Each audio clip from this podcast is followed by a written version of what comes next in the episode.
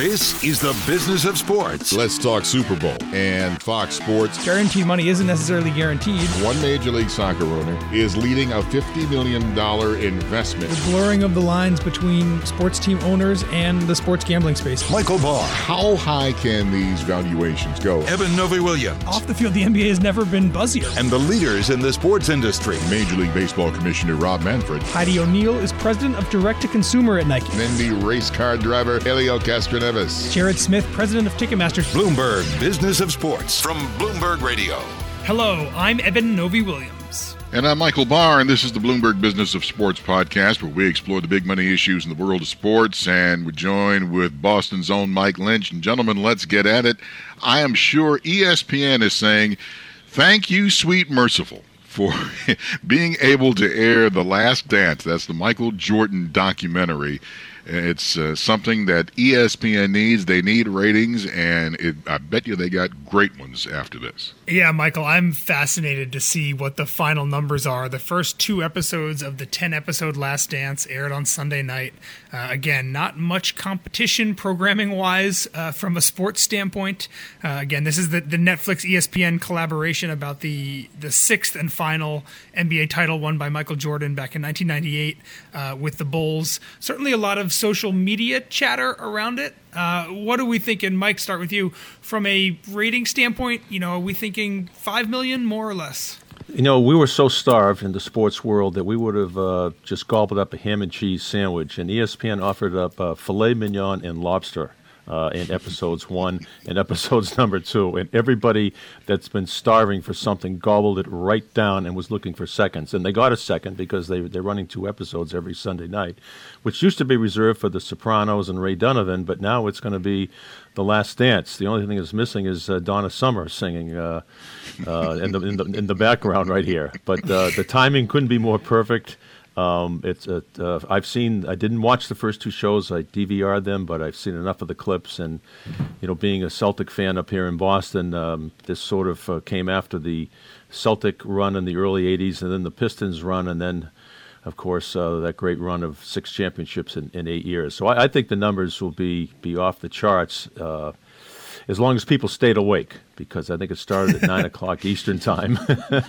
and sleeping sleeping has been one of the uh, it has now become a varsity sport around the country.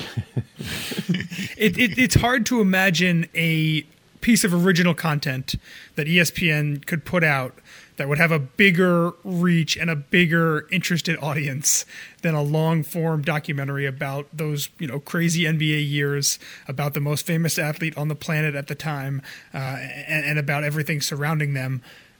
I again, I the, the, the ratings number I think is going to be fascinating here because it's going to show, in my opinion, kind of how how much ESPN can at the highest highest end tap into people who are sports fans but are not watching live sports.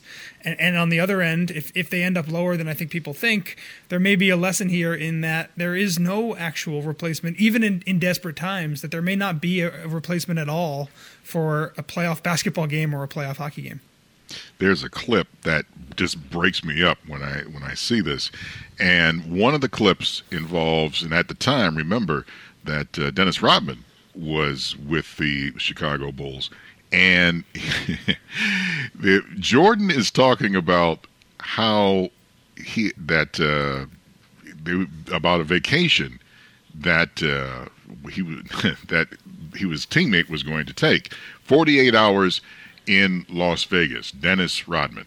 And Jordan simply said, if he goes to Vegas, he's not coming back. he's not coming back at all. I, I, I just started cracking up, and and then Dennis Rodman starts cracking up when he sees the clip.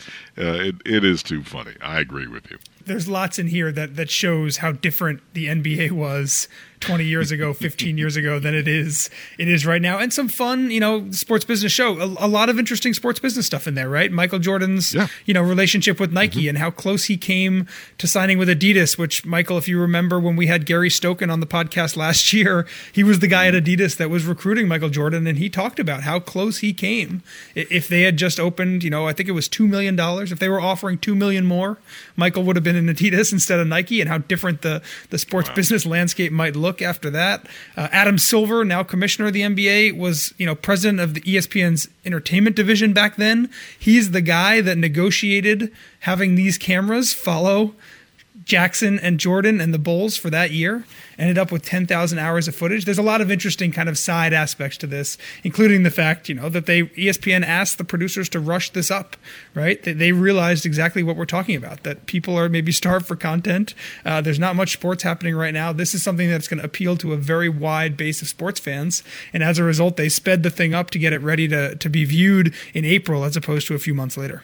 Speaking of the NBA, let's talk about the number one prospect in the 2020 ESPN 100, California high school star Jalen Green. He is making a leap, and he is going straight to the G League, according to what sources are saying. Now, and, and I'm thinking about this. I'm wondering, is this the best time to do it with the circumstances, or the worst time? So this is a this is a really interesting one in in my opinion. You know, for so long it was elite high school players go to the NCAA and then they go pro, and now we're starting to see some alternative options pop up that are alluring. You know, we saw a few players go play in New Zealand and Australia last year for about $100,000, $150,000. The NCAA route is still there. Now the NBA is is upping its its G League ante, right? So they are now creating this development program for young players who want to instead of going to the NCAA can get paid a lot of money, five hundred thousand dollars or more, depending on kind of what the bonus is like. Um, get some development, get to play some games, get scouted by league personnel, etc., and then jump to the league the next year. Um, I'm curious, and, and Mike, weigh in here.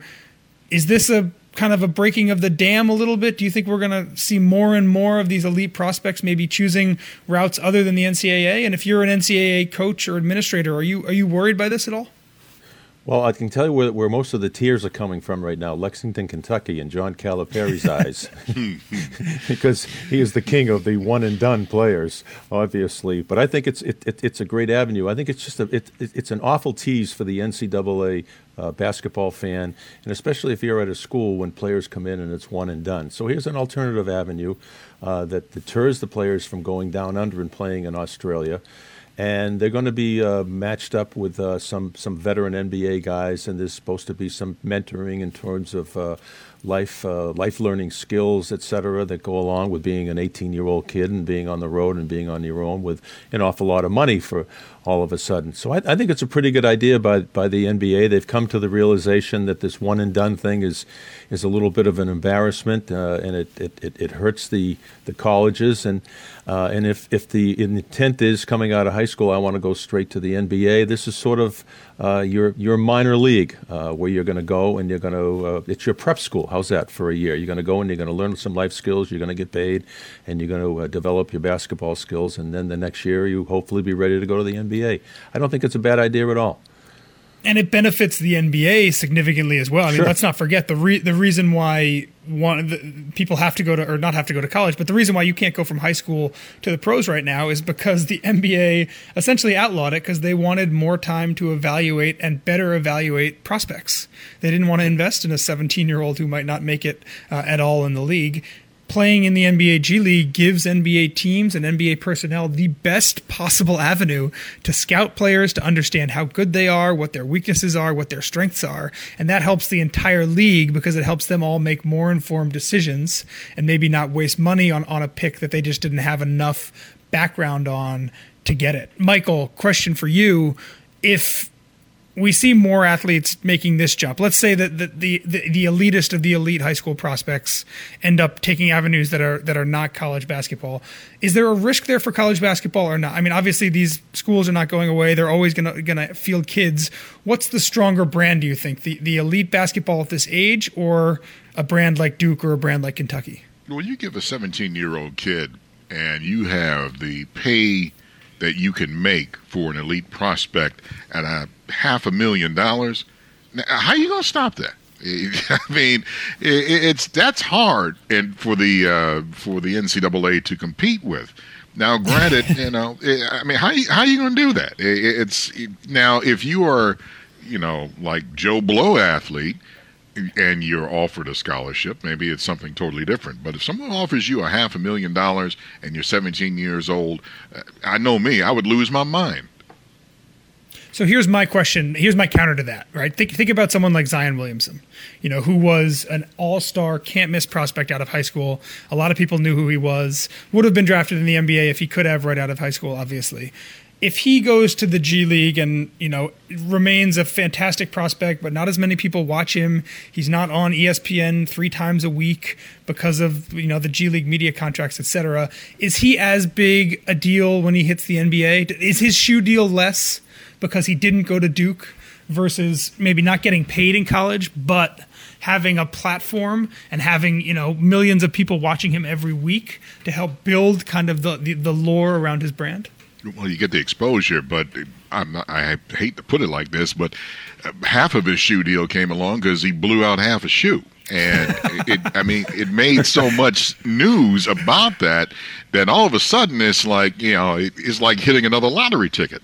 So I I I get what you're saying. You get the exposure when you're when you're playing in college and you, and you see Zion Williamson, and but what I'm saying is eventually once sports gets back to some normalcy, why not televise a lot of the G League games? I'm saying if I'm an NCAA basketball fan and I'm watching the uh, the March Madness with 65, uh, 64 teams, um, I'm, I'm not missing Jalen Green. I'm not missing Zion uh, Williamson.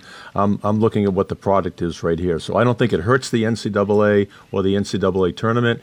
And I think at the same time, it benefits those that are going to go into the G League. They're still going to get their shoe deals. They're still going to get their anywhere from two to five hundred thousand dollars. I think it's win-win for both. I agree with you, and, and you know, there's also this this group of players that just aren't top, you know, wonderkin prospects mm. out of high school who end up developing in college and end up being great pros, right? I mean, Obi Toppin, sure. who was the the number one player in, in college basketball this year, you know, wasn't really heavily recruited. Russell Westbrook wasn't recruited really either out of high school. You know, there's still going to be this class of players who develop into like surefire super superstars in the NBA. Ja Morant, another one, um, but just weren't good enough in high school to have the five hundred thousand dollar G League offer. Period. So I agree with you, Mike and Michael. I think you know college basketball is still going to be fine. But it's great to have more different options for, for these kids who are supremely talented that young. Let's talk about your story, uh, Eben. And this involves college athletic departments and budgets just getting slammed right now because uh, we don't know what's going to happen uh, come fall. Uh, the worst case scenario for the football season is that we don't have a football season for college uh, athletics. And what makes it really hard is that for many colleges, that's their bread and butter for getting revenue. Yeah, so you know, no question, every uh, every major athletic department in the country is going to be pinched for money this year. We don't know how bad it's going to be because, as you said, Michael, we don't know what's going to happen with the football season. What I'm very interested in is the different ways in which different athletic departments are going about accounting for some of this budget hits right now. So we've seen some schools like Louisville and Iowa State make all their coaches and administrators take a certain pay cut. We've seen some schools like Old Dominion and Cincinnati who are starting to cut programs. So Old Dominion cut its wrestling program, Cincinnati cut its men's soccer program. We have other ones which I wrote about this week. Clemson has halted its capital projects. It is thinking about travel and maybe scheduling for some sports as a way to uh, to cut costs. But we're, we're starting to see different approaches by different schools, and I think it's really interesting to see how how they all play out. Mike, when you think about the different ways that, that colleges can can cut these, you know, can, can save some money, are there ones that you, that make more sense to you than others? Well, the, the non-revenue sports are obviously the first target coming up. Um, softball. Um, I don't want to say baseball, but maybe, maybe outdoor track uh, in in the springtime. Uh, I worry about the Division two and the Division three schools as well. Um, that really have, you know, if they get 500 people at a football game, that that's nice. They rely on alumni alumni donations. Um, this this this is going to hurt. And any school that that's been pondering for years uh, the future of some program uh, is going to make it much easier for them now to make a decision to to cut them. Um, I know that FBS has to have a minimum of 16 varsity inter- intercollegiate sports, and it's going to be a tough call for some athletic directors. There's there's no question about it. And you know the big paycheck that comes from the NCAA basketball tournament, which is usually uh, I think roughly around 600 million a year that gets uh, dispersed to the schools in June, is now down to about a third of that.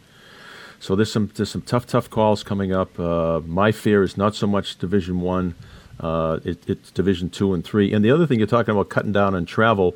Uh, I talked to Richard Creswick, who manages company manages around 300 arenas around the world, and he said, you know, travel, face to face travel now is going to probably be done on Zoom. Now, instead of sending coaches around the country to uh, uh, recruit players and sit in the living rooms and talk to mom and dad, will they now be doing it uh, via Zoom? Uh, as opposed to uh, getting on the airplane and spending all the money and hitting the road for a couple of weeks, and you know that could that be a way for, for colleges to save money in the re, in the recruiting pro, uh, process? There's all kinds of things yeah. to be thinking about here.